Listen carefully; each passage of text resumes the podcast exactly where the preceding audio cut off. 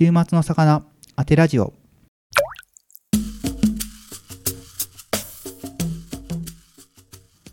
こんばんは週末の魚鈴木です。このポッドキャストは静岡を中心にライブイベントを企画している週末の魚鈴木がゲストの皆様と一緒に楽しい週末に寄り添えるようなトークをお届けする番組です。はいということで、えーと、2週ほど一人喋りを挟んで、えーと、今回は、えーと、ちゃんとゲストがいる回です。はい。ちょっと最初はねまた、えー、とちょっとフリートークを少しだけ話したいと思います。えっ、と結構最近の本当にすぐうん今時間的昨日ぐらいの話なんですけどえっ、と、ポッドキャストにね、ご出演いただいた掛川市にある本とコーヒーと時々バイクという、バイクと出会うための本屋さんというコンセプトでね、やっている本屋があるんですけど、そこで、えっ、と、8月、今月の8月26日、そうすごい近い日程なんですけど、手持ち花火を予約制でできる企画っていうのを行うことが決まっていて、最近なかなか花火をできる場所っていうのも限られてきて、えー、花火をやってる光景もなかなか見ないよねっていうことをえっ、ー、と、本とコーヒーと時々バイクの代表である翔太さんと話していて、なら、えっ、ー、と、その店舗の方で花火やってみたらどうですかみたいな話になったんで、今度ね、企画としてやってみようかなと思っています。はい。なかなかね、えっ、ー、と、本屋で花火をやるっていう、なかなかない組み合わせで、面白い企画だと思うので、もしよろしければね、Twitter だったりインスタを見てね、来ていただければと思っています。えー、その花火をやっている時も、えーと店舗の方は営業しているので、そこれね、えっ、ー、と、もともと掛川にあった、で、今は静岡県の富士宮にある自家製焙煎コーヒー豆の白猫さんの美味しいコーヒーも飲めますし、えー、バイクと出会える本屋というね、なかなか珍しいコンセプトでやってる本屋さんなので、人の感性を広げてくれるような素敵なラインナップのね、えー、本が揃っているので、ぜひその本を見にね、来ていただければと思っております。し、企画にもね、ぜひ参加してしていただければと思います。今回第1回なので、えっ、ー、と、好評だったりしましたら、また第2回、第3回というふうに定番の企画にしていければと思っています。はい。ということでね、えっ、ー、と、今回は早速ね、ゲストの方をお呼びしたいと思います。今回のゲストは、インディーズミュージシャンのマッサージテレサさんです。よろしくお願いします。よろしくお願いします。よろしくお願いします。はじめまして。はじめまして。今回ね、マッサージテレサさんにね、ご出演いただくのは、ちょっと今までと違った形で、オファーをというか、向こうから出たいですっていうね、ご連絡いただいて、このような形でラジオをやることになりました。初めてもらったんですけど、うん、どうしてこう、オファーをいただいたんですかね？えっ、ー、とね、あの話すと長くなっちゃうんだけど、はいはい、結局、あの我々の共通のあの名前がちょっと出てくるんだけど、はい、独立宣言っていう、ね、K-MIX で神谷さんがやってる番組で、えー、自分も音楽をやってる人間なんであの楽曲を応募させてもらったんですよ、はいはい、そしたら、えーと、放送日までに結構時間が1ヶ月か2ヶ月ぐらいまで収録からそれぐらいの待機期間があって、はい、その間にやっぱりあの他のね、出演される方の音楽も気になるもんで毎週のように聴いてたのね、はい、そしたら、えーまあ、いろんな人の自分自分が普段聴かないような名前の人たちの音楽に触れることができて、はい、で自分の回も紹介されました、はいはい、でその後もやっぱりファンの一人として番組をずっと聞いてたら、はい、なんかミュージシャンじゃないけど ラジオ番組にゲストとして出てきた人がいたんですよ。そうですね。いましたね。うん、いやなんか面白いことやってるなと思ってあの今ねもう簡単にインターネットで調べようと思えばいくらでも、調べられるんで、はい、でちょっといろいろ調べさせてもらったんですよ。言い方いやらしいけど。いやいやありがとうございます。そしたらあのポッドキャストっていうのでラジオをやってると、はい、で神谷さんも出演してる回があるってことで、はい、やっぱりあの何かと最近あの神谷さんと接点があって、はい、あちょっと興味を持ったもんだから聞かせてもらったんだけど、えっ、ー、とまあ率直に言うと神谷さんってプロじゃないですか喋、はい、りの。あのすごく感銘を受けていろんなことに、はい、で同じポイントでやっぱりさかなクンも結構感動してて。あしましたしました、うん、この子すごく感受性高くて。で向上心も持ってて。いや面白いことやってる人いるんだなと思って、はい、であの一貫したこうなんていうのかな。共共通するものがあったんだけど、はい。あのゲストとして来てるミュージシャンの人たちって大体みんなこうなんていうのかシンガーソングライターで、うん。ギターの弾き語りとかそういうんでこうすごくミニマムなライブができるような人たちをゲストに呼んでるんであ多分この子はそういった音楽が好きでで自分の気に入ってるミュージシャンをゲストに呼んで普段はやってるんだろうけどちょっと自分もねそんな仲間入りをさせてもらってねありがたい。ずうずうしいんだけどいあのおそらくこういうケース初めてだと思うんだけど、はい。出演させてくださいとはい。こっちからお願いしたわけですよずうずうしく、そしたらまあ快く引き受けてもらえて、うんうん。で今ちょっとタイミング的にあのタイムリーな話題があってそれもちょっと取り上げてほしかったんで、えー今日は、えー収録ということで、はい。えーお邪魔させてもらってます。あありがたいです。本当に。いや誰が聞いてくれてるかってなかなか分かんなくて、まあそうだよね、はい、自分はすごいこのもらってあやっぱ聞いてちゃんと聞いてくれてる人がいるっていうのは分かったのがね すごい嬉しいですよね。ポッドキャストっていうのは、はい。どのくらいの視聴者がいるかとかっていうおおよその目安はわからないあれは。あ一応おおよその目安は出るんですけど、うん。まあそんなに多くないっていうかまあポッドキャスト自体がうん。そんなにこう拡散があるメディアではないんですねもともとのじゃあ一回あれだね。なんかこうコネクション作ってビッグネームうん。の人に登場してもらうと注目されるかもしれないね、そうですねいや自分もねちょっと経験があって、はい。あのー去年自分のソロアルバム3枚目のアルバムを出した時に、はい。えっ、とまあいろんなところに宣伝活動をして、まあ、YouTube も一回使ったことがあるんだけど、はいはい。あの動画編集アプリを使ってプロモーションビデオみたいなのを一回作ったことがあって、はい。すごくくだらないやつで あのバーベキューの時にはい。炭の上にあ網を乗っけてそれにホタテとかはい。そういう魚魚介類をグツグツグツグツ焼いてる動画をはい。ずーっとろ10秒くらいのやつをルループさせて、はい。それに自分の曲をただつけて歌詞を書いてっていう風にやったやつに、はい。あるお笑いタレントさんがはい。反応してくれて、それを拡散してくれたんですよ。そしたら一晩で400件くらいの「いいね」がついて。あやっぱこういう世界ってこういうもんなんだなと、うん。うん。うんうんまあ興味がなくても、ね、ある程度こう発言力あったり影響力のある人がこれいいよっておすすめしてくれるとあの結構注目が集まるんだなっていうのが、はいそれ一晩ですごく実感したもんで、なんかねコネがあってね、はい。ビッグネームの人とつながれるとねうんうんうん。調子率アップにつながるんじゃないかなと そうなんですけどね、まあ、なかなかコネがね、自分がないっていうのが。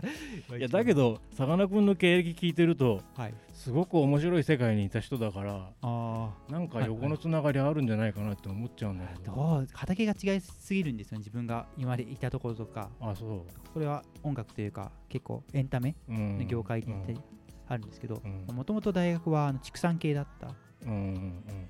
りするので、うん。全く畑が違うというか、やってることは全く違う分野あなんですよね。畜産系でも牧場ではなくて？あそう大学が、あのーほ名前言っちゃっていいか、まあいいか、えっと、北海道の酪農学園大学っていう大学があって、まあ、うん。うん校内に、まあ、名前調べればすぐ出てくるんですけど、うん。校内に畑がある。うん。むしろ校舎より畑の方が広いって大学で、うん。中に、えっと農場、うん。牧場というか、あの牛舎、うん。牛飼ってる牛舎があって、中に他に部活で肉牛を飼ってる、黒毛和牛飼ってるサークルがあったり、うんうんうん。豚飼ってるサークルがあったり、羊飼ってるサークルがあったりするし、獣医もいるから、みたいな、馬飼ってる、うん馬術部みたいなのもあったりとかっていう、で、半分ぐらいがあの牛が食べる作物が終わってるよっていうあところで、まあ、大学だったんですけど、ーうん。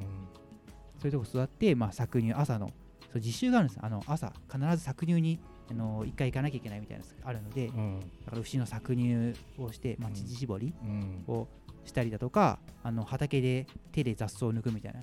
大変さを味わうみたいな、よくわかんないあー実習 あるんで畑のをシャベルで抜いたりだとか、うん。まあ、あとなんだろうな、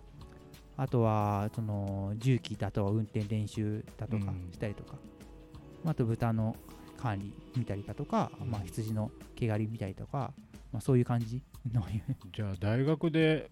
あの学んだことっていうのははい、今やってるこの音楽に関関係してたりとかっていうイベントに関係してたりとは全く別世界。全くない。でそこからコネを引っ張ろうと思ってもまあ難しいは難しい、ね、なかなか難しいですね。まあ面白い先生はいるんで、うん、まあ、いつかポッドキャスト出てくれるか分かんないですけど、うん、まあ、大学の教授は面白い人はいるので、うん、すごい専門的な。でもアテラジオってノンジャンルであノンジャンルです、別にアマチュアミュージシャンに限定しないで、はい、あの前回までやってた本屋さんの話とか、はい、いろんな分野の人をゲストに迎えてるんだよね。そうです。なんか自分が面白いと思った人を、うん、違う自分喋りたいと思った人にオファーを出してるみたいな感じですね。いやでもなんか中には農業のすごい極めた人世界的に有名な人とかいるんじゃないの？いるのかな？わかんないですけどね。なんか田中義武さんってタレントさん知ってる？ああわかりますよ。わかるよね、はい。はい、なんかあの人も牧場やってすごい大成功した。はい、あの辺に繋がんないだかね。えっとね、田中義明さんは評判が悪いんですよね。単純あの北海道ではすごく評判が悪くて、あそう。あんまりいい噂はないというか、あのもともとあの花生生キャラメル、あれはもともと違う人がやってたらしくて、それを取っちゃったっていう、本当かどうかは知らないです。噂です、風の噂で。取っちゃって、えーと自分の名前で売ったが売れたんだっていうとか、こんな話、ポッドキャストじゃなきゃできないね。怒られちゃうかもしれないけど。怒られちゃうで。でもさ北海道ってさ、はい、ローカルがスタートで全国区になったタレントさん結構いるじゃんね。多いですね。あの大泉洋もそうだけどそうですね。チームナックだっけか。チームナックス。ナックスか、はい、なんかいまだに北海道の限定した放送局でテレビ出てるタレントさんいっぱいいるでしょ？今もいますね結構、うん、チームナックスなんかこれ事前にね今日の収録の前に事前に打ち合わせした時に、はい。あのさかなクンの経歴いろいろ聞かせてもらったら、はいはい、北海道のアイドルのマネージャーして やってたんです。芸能事務所にいたの？あな地方のローカルの事務所なんで、まあ、大きいところじゃないんですけど、うん、そしたら北海道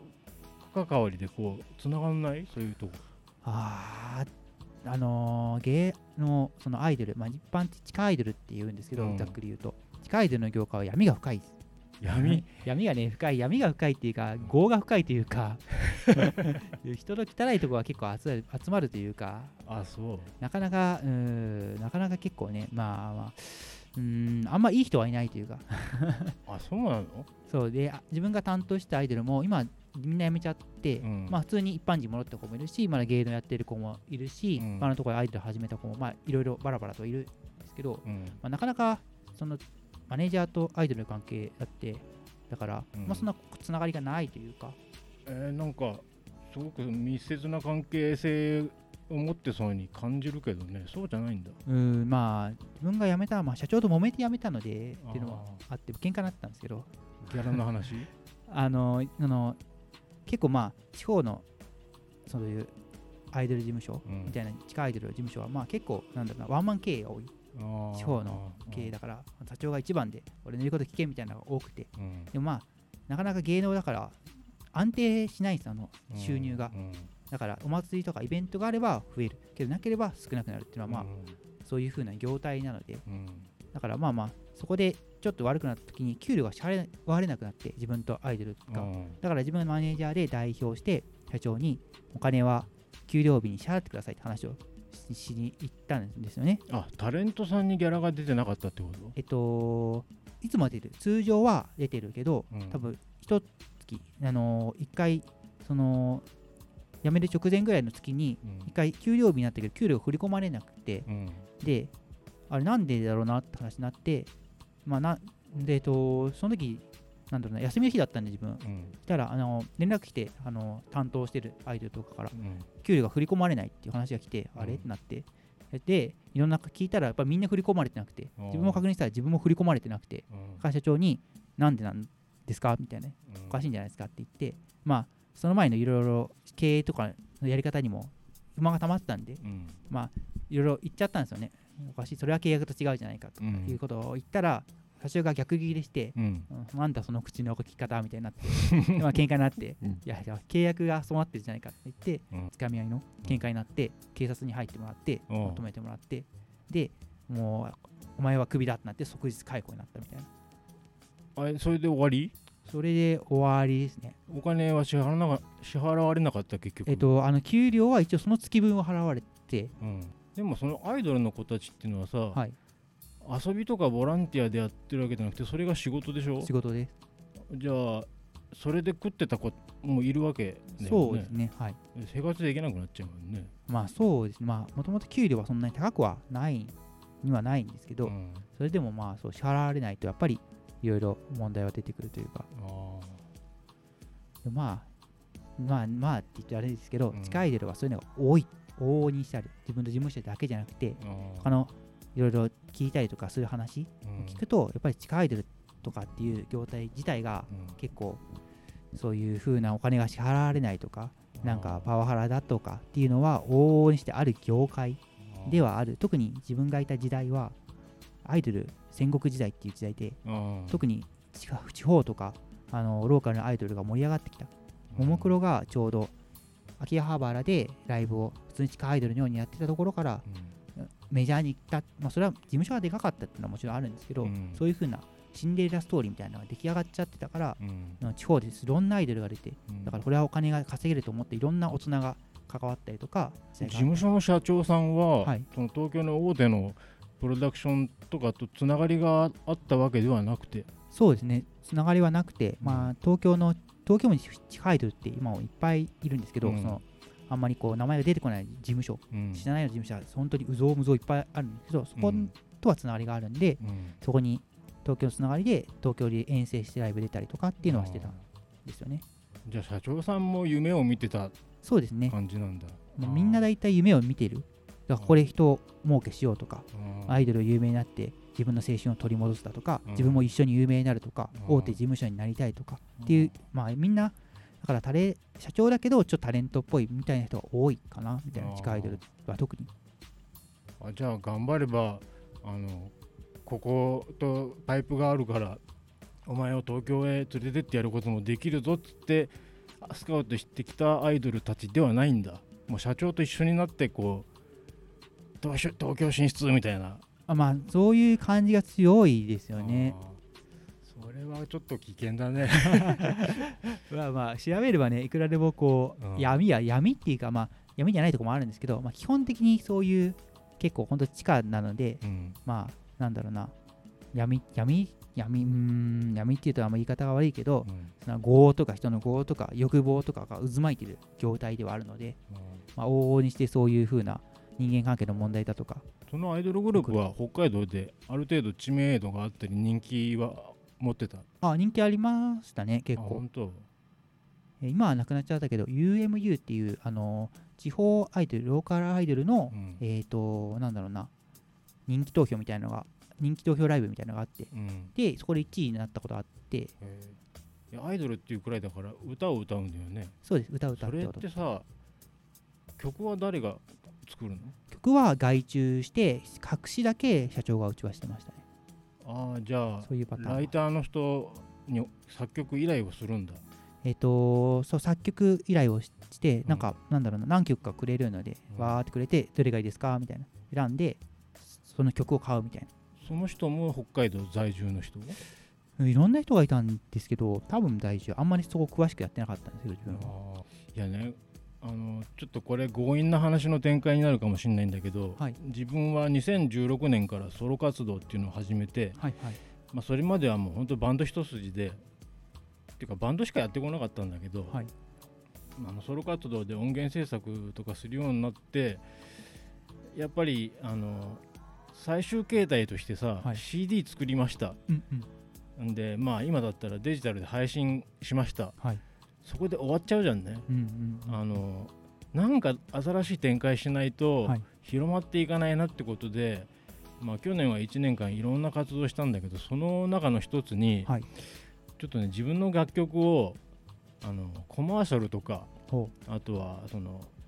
イベントのテーマ曲としてはい。使ってもらえないだろうかっつって結構大手のところに CD を送ったことがあるんだけどはいはいこれも名前出しちゃっていいのか分かんないけどシャープさんとかえー、すごいですね。あと格闘技のライジンとかああはいはいあの辺にもう全くノンアポでいきなり CD を送って、はい。でそこに手紙添えて、はい。あのこれこれこういうもので静岡で音楽活動してるなんとかと申しますって、はいはい。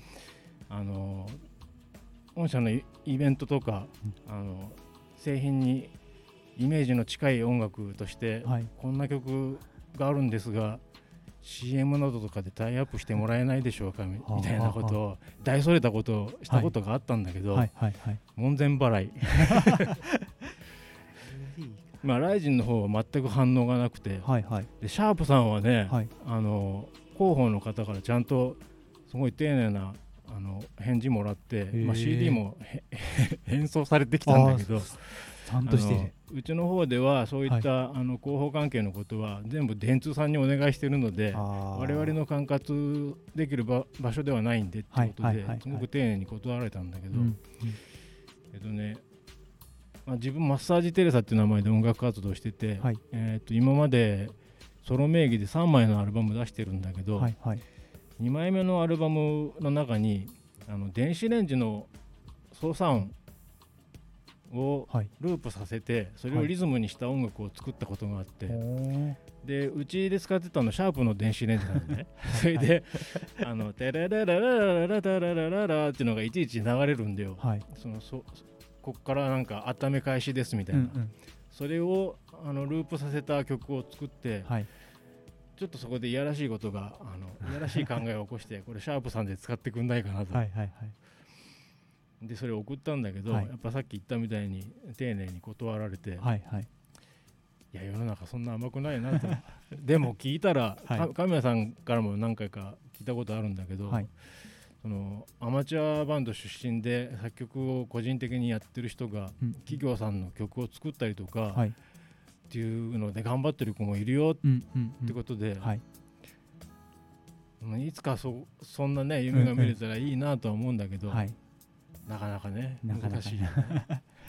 い、いますよね。なんか知り合いじゃなくて、えっと、自分が好きなシンガーソングライターさんはなんかどういうつながりか分かんないけど、骨髄バンクの歌を歌ってます。よく分かんないけど、政府の。あ、本当？なぜかどういうつながりなのか分かんないけど、うん、急に歌うことになりましたとか、どういうつながりなのかは、やっぱりどういう方向かって分かんないけど、その人も社長兼シンガーソングライターみたいな事務所をやってるんで、もうバンバン自分の音源とか送ってきたのを送ったりとか、うん、メールバンバン大手に投げたりとかして当たればいいって思って送ってる人なんで、だから、どこ、場所によってはもしかしたら当たるのかも。うんもうこれは本当賭けだよね、うん、分かんないですね、うん、どこでどんな人のあのなんていうのかな。ストライクゾーンにヒットするか分かんないから、はい、もう数打ち当たるしか方法はないんだけど、だけどそうやって結果を出したってことはすごくラッキーだよね、はい、うん、で自分なんかもぶっちゃけ年打っちゃうと54歳なんだけど、はいはい、いやまだ可能性は信じてはいるんだけど、はい、この年になってガツガツすることのちょっと恥ずかしさ。そこで躊躇しちゃうと、はい、何もできないもんで、うんうん、ちょっとここはもうずうずしくやるしかないと思って、うんうんうん、であんまり最初から利益のこととかを、あの考えちゃうと、はい、もうそこで話もいやらしくなっちゃうから、はい、あもう本当何でもボランティアで何でもやりますと、あの提供できるものは無償で好きに使ってくれて構わないですからみたいなスタンスで言っても、はい、それでもなかなか引っかかんないよね。うん、だからさかなクンがこうやってあのイベンターとしてライブ企画したり、はい、こうやってラジオをやっていろんなゲストの人を呼んでて、まあ、そこそこうお金もかかってると思う、はい、今日だってこのスタジオを抑えてくれてるので、はい、お金もかかってるし、はいはい、出ていくばっかじゃんねこういうのって。そうですね、基本出ていくばっかりですね。ね、まあこれで成功して大金稼ぎたいなんていう、うん、多分そのその顔を見る限りそういう腹は全くないと思うんだよ。はい、はい、そういう人間じゃないと思うんだけど、はい、でも運営して長いこと続けていくためにはやっぱり、ある程度入ってきてくんないと続けていくのが体力的に難しいよね、はい、多分さかなクンは今そこにぶち当たってると思うんだけど、はいはい。まあ、スポンサーさんが見つかることを祈ってます。そうなんですよね。別にお金がこれで生活しようとは思わないけど、うん、トントンぐらいになってくれたら嬉しい、ね、例えば会場費がだけ出るだとか、うん、このスタジオを抑える分だけ出ますよぐらいでいいんですよ。あとは毎回全部自自腹切ってる？俺は毎回自腹ですね。出演者から徴収したりしない？えっと最近は一応ノルマも取るようにはしてるんですけど、うん。まあ、ノルマ超えてそんなノルマ高くしてなくてうん。と今大体1名呼んでくれればいいよみたいなノルマにしてるので、まあ、大体みんな1名まあ家族とかも呼んでくれる人いるので、うん。1名は大体超えてきてくれるのでそんな感じ。1名呼んでくれればあとはそこから2名から500円バックしますってチケットバック。っていう感じにしてますけど。それねアマチュアバンドの人もねあのブッキングライブとかさはい。自分家で企画したライブをライブハウスっていう場所を借りてさ、はい。箱を借りて企画するじゃんね、はい、そうすると箱代もバカにならないわけよね、うんそうですね。でお客さん集めれば確かにあの収支としてはうん。プラマイトントンゼロになって逆にちょっとプラスになるギャラが出るくらいになるかもしれないんだけど、はい。結局さ自分が手売りしてチケットを買ってもらう相手っていうのはさ、身内じゃんね。そうですね。友達とか、はい。あと職場の人だったりとかさ、はい。だコミュニティとして広がんないんだよね、うんでライブもまあは結構短いスパンでやってる人はもう毎月1回とかさ、はい。毎週やってる人もいるだろうし、はい。そのたんびに同じ人に来てもらってるとただの発表会で終わっちゃう。これがあのアマチュアバンドとかうん。アマチュアミュージシャンがあのまず最初にぶち当たる壁で、はい。そこを超えるために今あのすごく便利なものがいっぱいね、うん世の中うんインターネット使えばはい。あるんだけど若い人はなんかねうまくそこに入っていけてるんだけど、はい。俺はねどうも保守的でね なんか SNS も苦手だし、はい。あのちょっとこれまた去年の活動になっちゃうんだけど、はい。あの石川県のう FM 放送でラジオ番組を持たせてもらってたことがあって、はい。でこれをさあのできれば自分の名前知らない人に一人でも多くの人に聞いてほしい。はい。自分の音楽をいっぱいかけてるから、うんこれっていい宣伝材料にもなるし、はい。言ってみればライブのか活動の代わりになるもんで、うんうん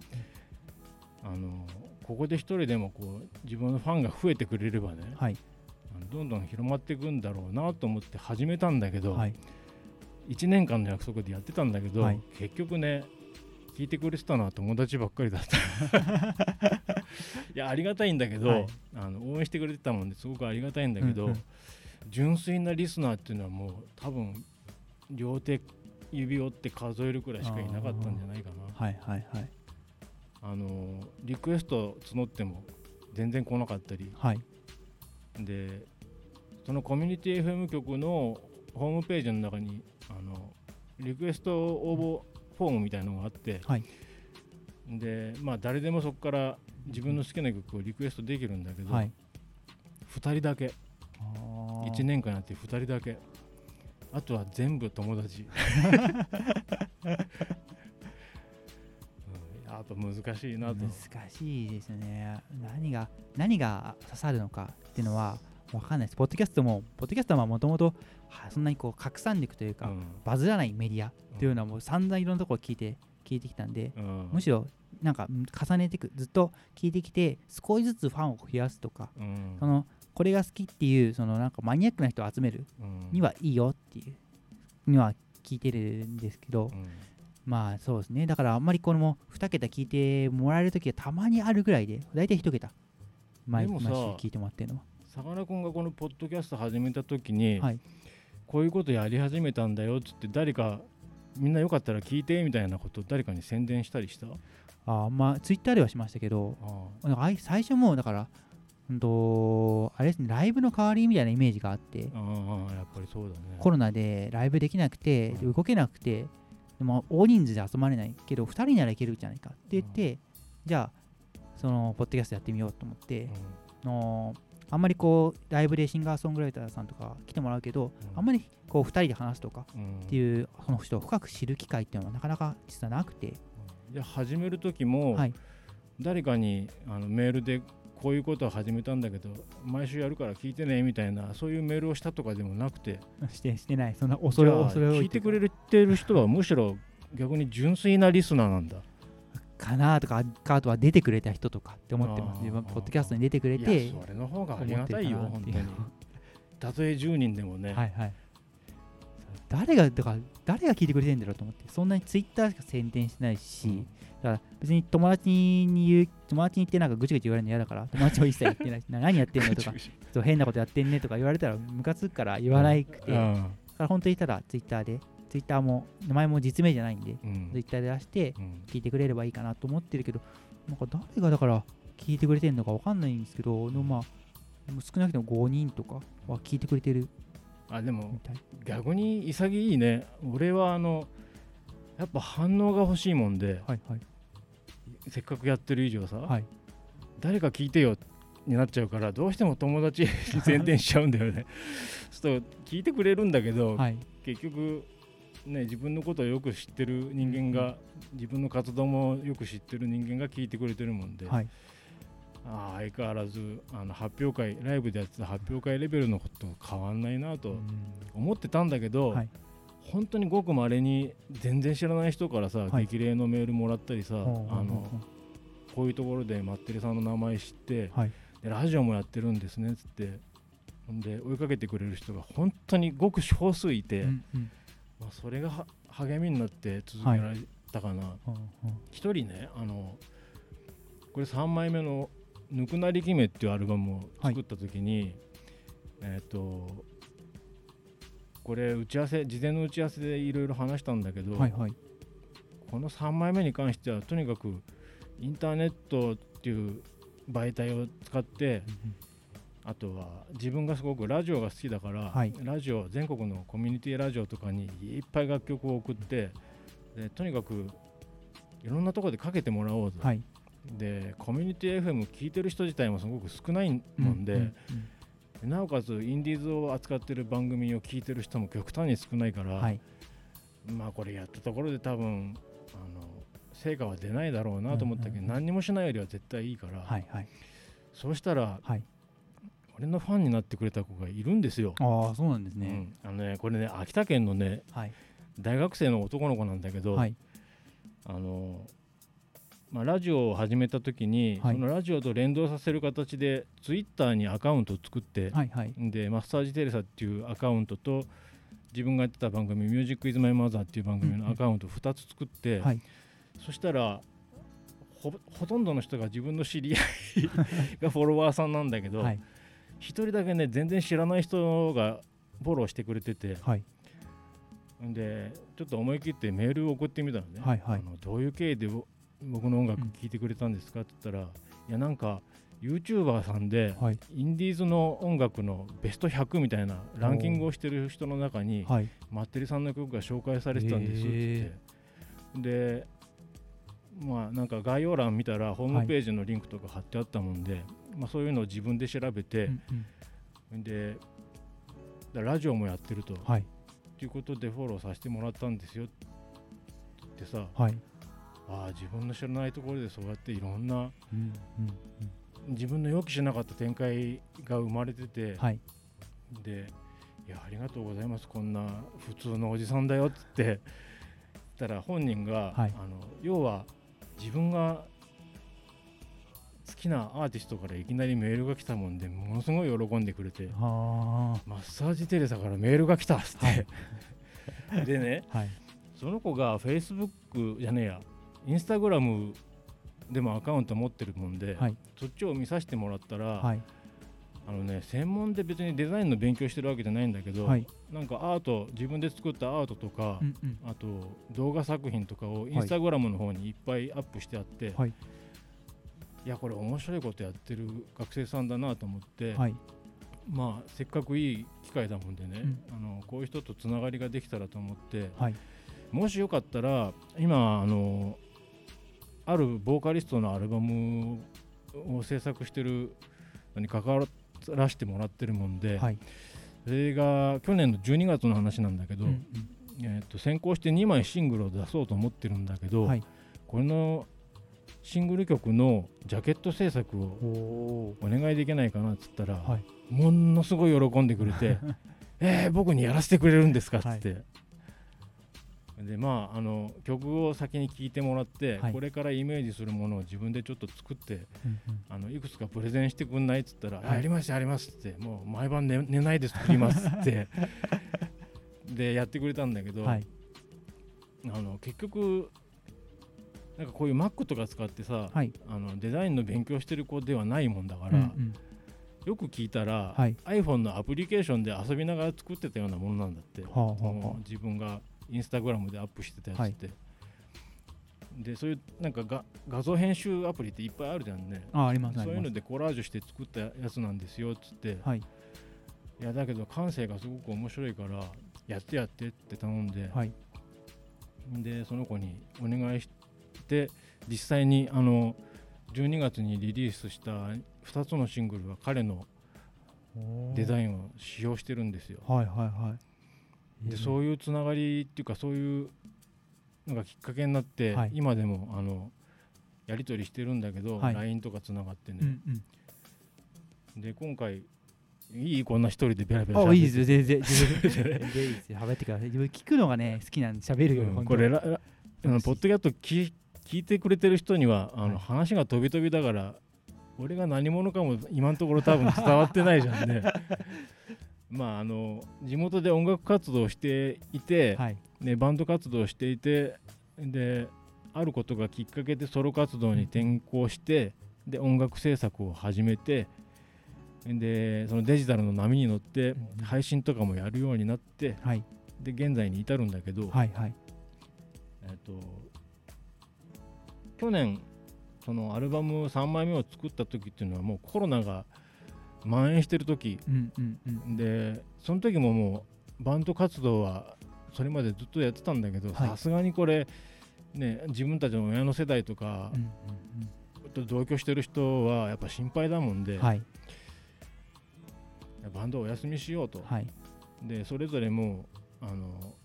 いろんなバンドを、ま、なんていうのかな掛け持ちでやってる結構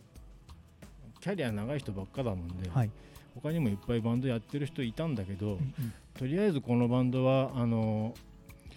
コピーバンドなもんで、はい、オリジナルとか作ったわけじゃなかったもんで、はいはい、まあ一旦お休みにして、うん、活動はまたあの世の中が落ち着いてきてからに再開しましょうってことで止めた方がいい。いい？いいですよ全然、うん、でそのバンドの活動を休止して、はい、したら自分はそんなにバンドいくつもやってた人間じゃないもんでやることがなくなっちゃったのね、うん、はいはい。で過去にもう2つアルバムを作ってたんだけど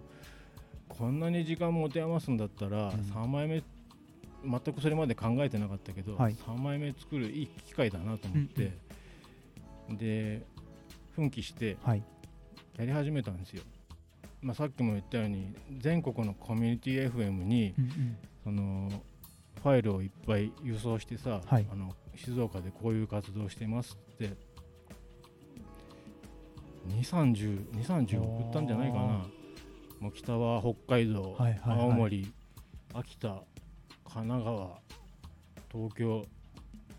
静岡もそうだし、はいはい、あと名古屋大阪、西の方はあんまりなかったかなで北陸地方とかね、はい、でいろんなところに曲を送ってでそれぞれあの反応があったところっていうのは確実にかけてくれたんだけど、はいはい、まあ全く何の相手にされなかったところもあるんだけど、はい、また話戻っちゃうけどさ、はいはい、そうやって宣伝活動をしてあの楽曲を送ったコミュニティ FM の中で一つだけね、うんうん石川県の FM 河北っていう、はい、河北市の狭いエリアでしか受信できない、うんうんうん、あの放送局の局長さんから、はい、えーとまあ、うちはあのパーソナリティのほとんどの人がボランティアでやってくれて成立している局なんだ、うん、でもそれぞれに自分の企画した内容で好きな内容の番組をやってもらってるんだけど、うんあの1年間は無料で自分の番組を持てることを前提に、はい、あの DJ を募集してるっていうんだよね。へで、はい、マッテリさんこれあのうちの局にインディーズの曲紹介する番組があって応募してくれましたけど、はい、あの自分の番組を持ったらあの24分間の枠なんだけど、好きなこと自分の曲宣伝できますよ、はい、やってみる気ありませんか？って言われて。相当悩んだけど、ま、毎週だからね。そうですね。ちょっと他にライブもやってないし、うんああもういいいややっちまえと思って、はい。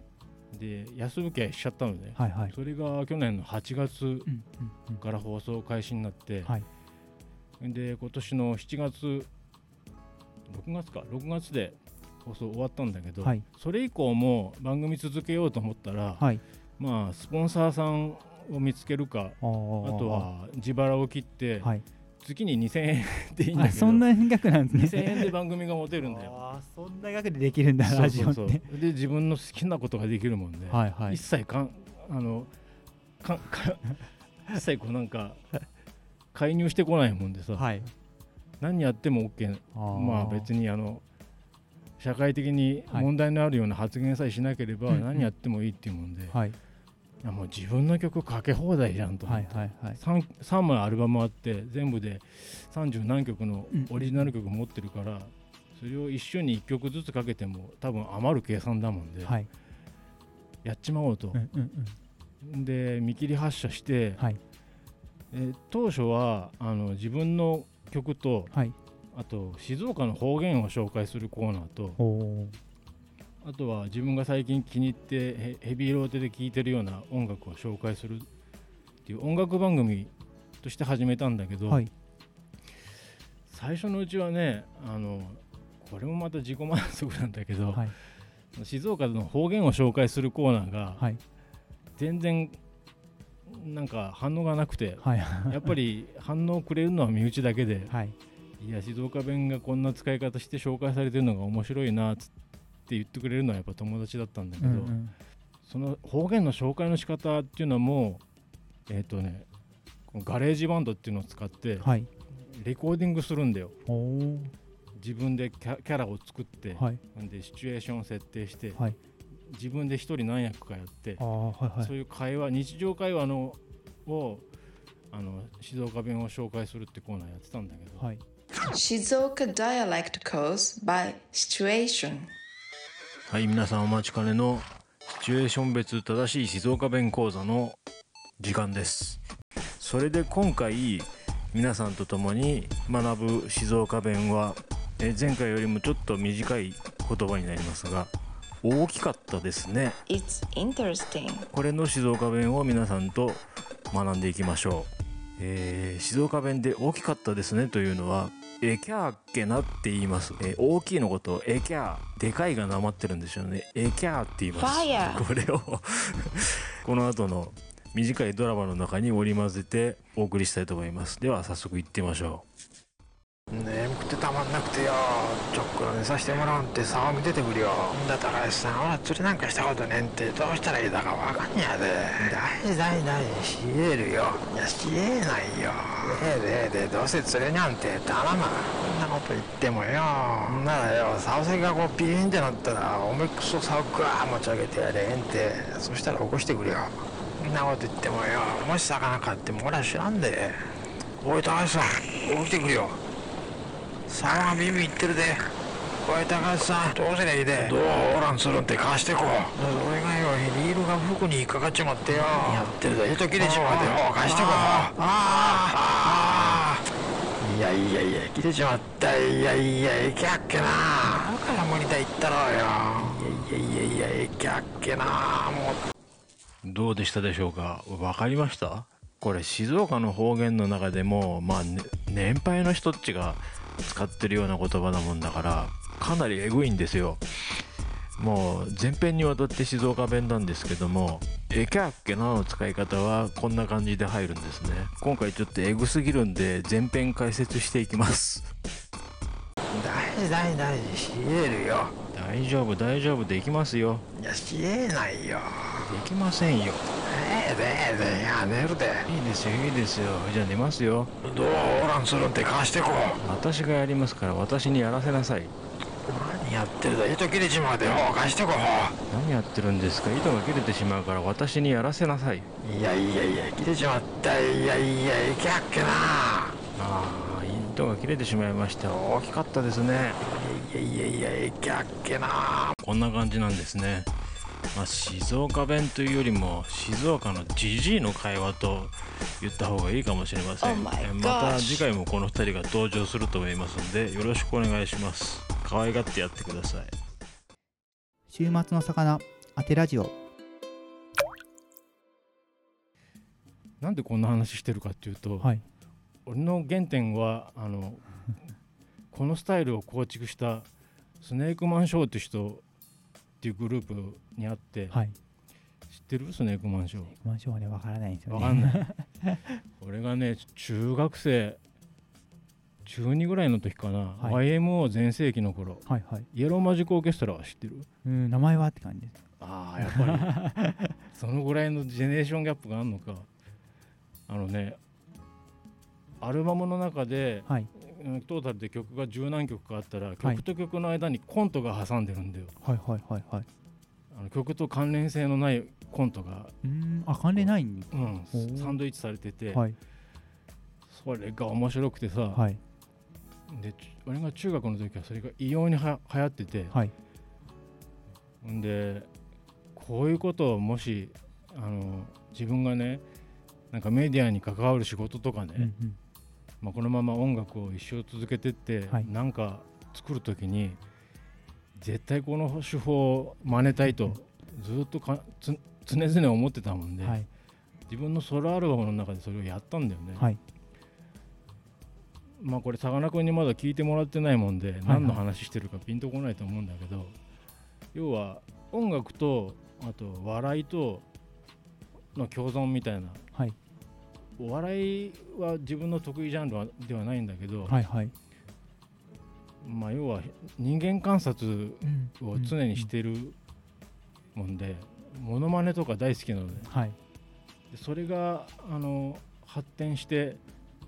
一人コントみたいなものを作って、はい。あの曲と曲と曲の間でそういうのをやってたんだけど、はいはい。それをラジオ番組に持ってきてはい。やってたんだけど反応なくて 2回でやめました。これ今いろいろ喋ったけど多分何言ってるか分かんないだろうな。いいポッドキャストは結構あの雑談を聞くみたいなメディアなんで、全然面白い自分は面白く聞いてますよ。でし喋るのあんま得意じゃないんだけどね。でラジオ1年もやった割には喋りがうまくならなくて。まあこの辺の話はちょっとはい。事前の打ち合わせでしてたんはいだけど、YMO とかうん。スネークマンショーをリアルに知らない世代っていうのははい。多分ピンとこないと思うんだけどこれねあのもう30年ぐらい前のことなんだけど、はい。今やったらすごい人気出ると思うけどな。ベストヒット USA の小林克也さんは知ってる？あまりね僕音楽詳しくないんですよ実は。あそう。じゃあイブ・マサトって知らない、はい。知らないか。役者さんだけどね、はい。うんまあ、そのスネークマンショーっていうのがブレイクのきっかけになって今も俳優とかやってる人っちだけどラジオ DJ とかね、はいはい。うん。もう俺のバイブルなんですよそれが、はい。そんな感じ。今ってないですね。なんか今似てるやつもないですよ。あの曲の間で。聞かないね。こういうことやってる人、ほうん。だから本当に一時のムーブメントで終わっちゃった感じで、うはい。うん、それ以降似たようなことする人は出てこなかったな。ああなるほど。うん、サブスクはもちろん出てない出てますかね？サブスクね探したけどね、はい。YMO の「増殖」ってアルバムだけ唯一残ってんのかな？ああスネークマンショーはね、はい。ないね。配信はないね。ないんですね、そうかじゃあ聞けあ CD ショップ行くし聞こかない。うと思ったら YouTube、あ YouTube にうん出てる、YouTube だったらいくつかヒットするんだけど、はい。うん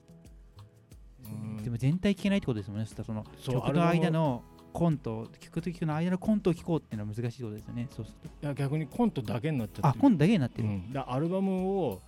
通して聞くっていうことがちょっと YouTube だとできないんだうん、うんよね、うん。そうですよね。その流れが面白かったんだけどね、はいはいはい。ちり紙交換と選挙選挙宣伝カーの戦いとかさ。マイク使ったバトルがあるんだよ。はいはい。なんかこの度立候補しましたなんとかかんとかですってところにちり紙交換の車が、ちり紙交換知らないでしょ。知り合い効果ありますよ知ってる。知ってます知ってますそれは。ちり紙交換の車が来てさ、はい。うんお互いがマイクで言い合うわけだよ。はい。でそのバトルが面白かったりとかね ジャングルの中ではい。毒蛇に噛まれたらどうしろって言って隊長さんが部下に向かってこう言うわけよね、はい。でみんな兵隊さんだもんで、あの隊長さんの言った後に必ず復唱して「急いで口で吸え」とかさ「はい。毒蛇に噛まれたら急いで口で吸え」とかっていう そういうくだらない話なんだけど、はいはいはい。当時のこ、まあ、子供心をくすぐる、ああうん、面白い作品だったね。そういうのがもう今ないのかな。